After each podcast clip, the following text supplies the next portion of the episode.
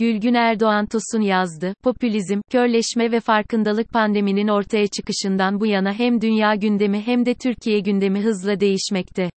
Her geçen gün yenisi ortaya çıkan krizler, küresel ekonomik durgunluk, stagflasyon, tedarik zincirlerindeki bozulmalar, savaşlara varan çatışmalar ve artan göç dalgalarının altından kalkmada yerel iktidarlar kadar küresel güçlerde zorlanmakta. Üzerinden uzun bir zaman geçmemekle birlikte, unutulmuş olması ihtimaline karşı Trump'ın kaybettiği seçimleri ve sonrasındaki gelişmeleri yeniden hatırlamak gerektiği kanaatindeyim. 2021 yılı Ocak ayında seçimi kaybeden Trump'ın silahlı destekçilerinin Temsilciler Meclisi ve Senato'nun bulunduğu Kongre, Capitol binasını işgal görüntülerini unutmamak gerekir. ABD örneği bize, popülist iktidarların körüklediği olağanüstü dönemlerden olağan yöntemlerle çıkılmasının çok zor olduğunu gösterdi. Seçimlerle kaybettiği iktidarını devretmemek için popülist bir liderin taraftarlarını bir ayaklanmaya nasıl davet edebildiğini izledik. İzlerken, aman neyse bunlar Amerika'da oluyor, diye düşündük belki. Oysa önümüzde yaklaşan seçimler var, ABD'de yaşananlardan çıkarılacak en önemli ders kuşkusuz daha fazla demokrasi ve daha fazla sosyal adalet talebiyle baskı kuran sivil, sivil toplum kuruluşları, medya ve siyasal, siyasal partiler, liderler, aktörlerin varlığının ne kadar önemli olduğudur. Neden dünyada demokrasiler popülist bir meydan okumayla karşı karşıya? Bu sorunun nedenlerine daha önceki yazımızda biraz değinmiştik bir. İlliberal demokrasi uygulamalarına karşı halkın büyük çoğunluğunda hakim olan teslimiyet derecesindeki kabullenişin seçkincilik ve çoğulculuk karşıtlığından, yürüttükleri kimlik siyasetine kadar pek çok söylemsel ve ideolojik kalkanı mevcuttur.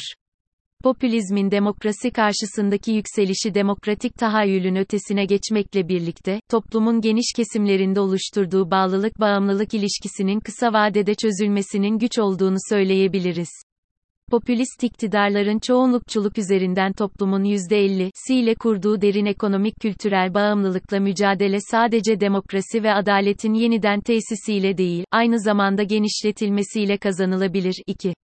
Bu mücadelede kusurlu demokrasinin hak ve özgürlükler, kültürel haklar ve sosyal adalet alanındaki zafiyetlerinin üzerine inandırıcı bir analizle, cesaretle, politik sağduyu ve sıkı çalışmayla gidilmesi gerekiyor. Ancak bu noktada muhalefetin karşısına popülist iktidarın hegemonyası altındaki medya duvarının yarattığı körleşme çıkıyor. Kamu yayıncılığı ilkesinden uzak, siyasal iktidarın veya iktisadi tekellerin hegemonyası altındaki medya toplumda toptan bir körleşme etkisi oluşturarak, popülist iktidarın sürekliliğini sağlayan büyük yalan tekniğine hizmet etmektedir medya aracılığıyla yaratılan körleşmeyi, Saramago'nun 3 aynı isimli postapokaliptik romanındaki olağanüstü durumun normalleştirilerek güncele uyarlanması olarak değerlendirebiliriz. 1998 yılında Nobel Edebiyat Ödülü almış olan kitapta körlük metaforu üzerinden sistem, devlet, iktidar, özgürlük alanları eleştirisi yapılırken, insanın insana karşı olan güvensizliğinin ve özünde taşıdığı vahşiliğin belirleyiciliğinin altını çizer. Aslına bakılacak olursa popülizm bir ölçüde bu körleşmeye ihtiyaç duyar.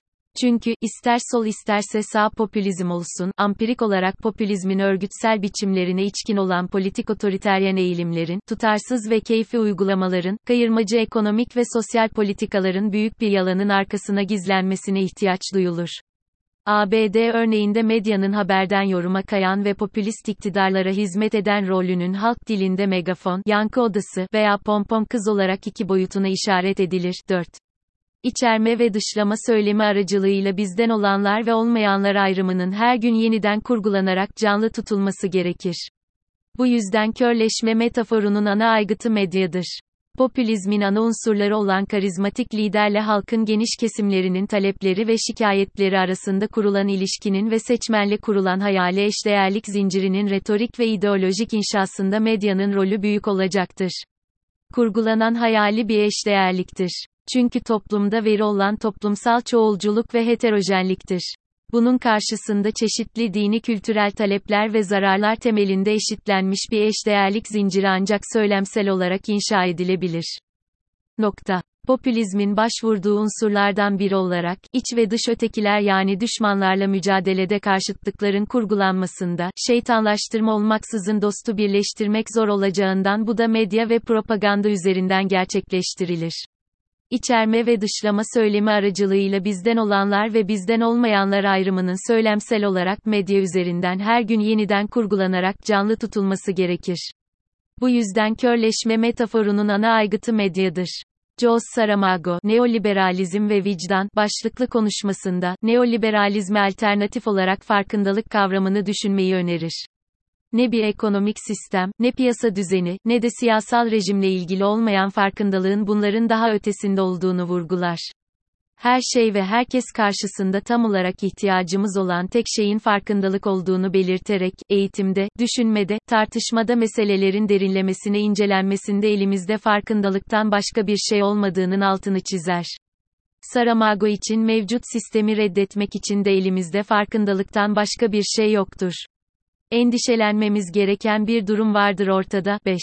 İçinde yaşadığımız gezegenin niçin, kimler için hazırlandığına dair mesela. Baştan sona zenginler için hazırlanan bir dünyadır bu. Ve yine de tam emin olamasam da, ne diyeceğimden tam emin değilim. Elbette bana öyle de geliyor ki, her halükarda da, bununla da oldukça tesadüfi bir biçimde, dünyada bir takım çatışmaların olması.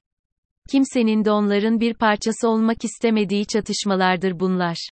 Birbirlerini öldürmelerini kim umursar ki, mahvetmelerini, birbirlerini parçalamalarını, binlercesinin binlercesini ve binlercesinin birbirlerini. Şöyle düşünüyorlar birbirlerini öldürsünler ki, biz de onları öldürmek zorunda kalmayalım. Ve böylelikle de işler kolayca hallediliyor. Peki, buna nasıl karşı çıkmalıyız? Otorite değiliz, hükümet de değiliz, çok uluslu şirketlerimiz de yok, küresel finans spekülasyonlarına da hakim değiliz. Hiçbirine de sahip değiliz. Öyleyse nasıl karşı çıkacağız peki? Yalnızca farkındalıkla karşı çıkacağız gerçeklerin farkındalığıyla, kendi haklarımızın farkındalığıyla, insan olduğumuzun farkındalığıyla, yalnızca bir insan olduğumuzun farkındalığıyla ve yalnızca da bunu istemekle. Dünyada bana ait olanın farkındalığıyla, mülkiyet manasında değil tabii bana ait olan sorumluluklar manasında yani, bilme hakkı olarak bana ait olan. Müdahale etme manasında bana ait olan. Değiştirme manasında bana ait olan. İşte buna da farkındalık denir. Toplumda hayali eşdeğerliliklerin ötesinde, bize benzemeyen ama şeytanlaştırmadığımız ötekiyle farklılıklar temelinde birlikte yaşama arayışının itici gücü demokratik sivil toplum ve özgür medya olacaktır. Sosyal sermaye olarak adlandırılan güven üzerine inşa edilen sivil toplumun ikinci önemli ayağı farkındalıktır. Toplumda hayali eşdeğerliliklerin ötesinde, bize benzemeyen ama şeytanlaştırmadığımız ötekiyle farklılıklar temelinde birlikte yaşama arayışının itici gücü demokratik sivil toplum ve özgür medya olacaktır.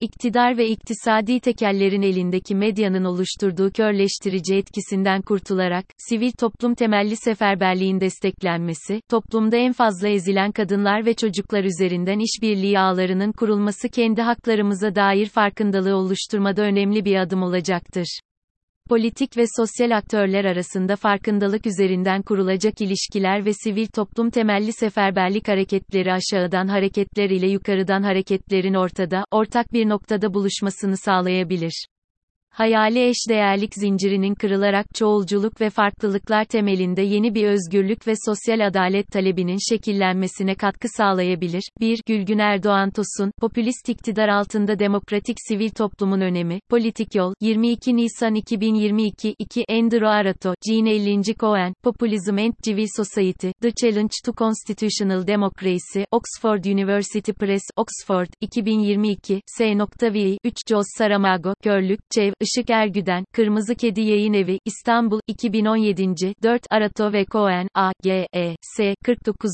5. Jos Saramago, Neoliberalizm ve Vicdan, 4 dakikalık konuşma için bakınız. Erişim adresi https www.youtube.com watch soru işareti ve eşittir pissapaltı ve 0 erişim tarihi 19 Mayıs 2022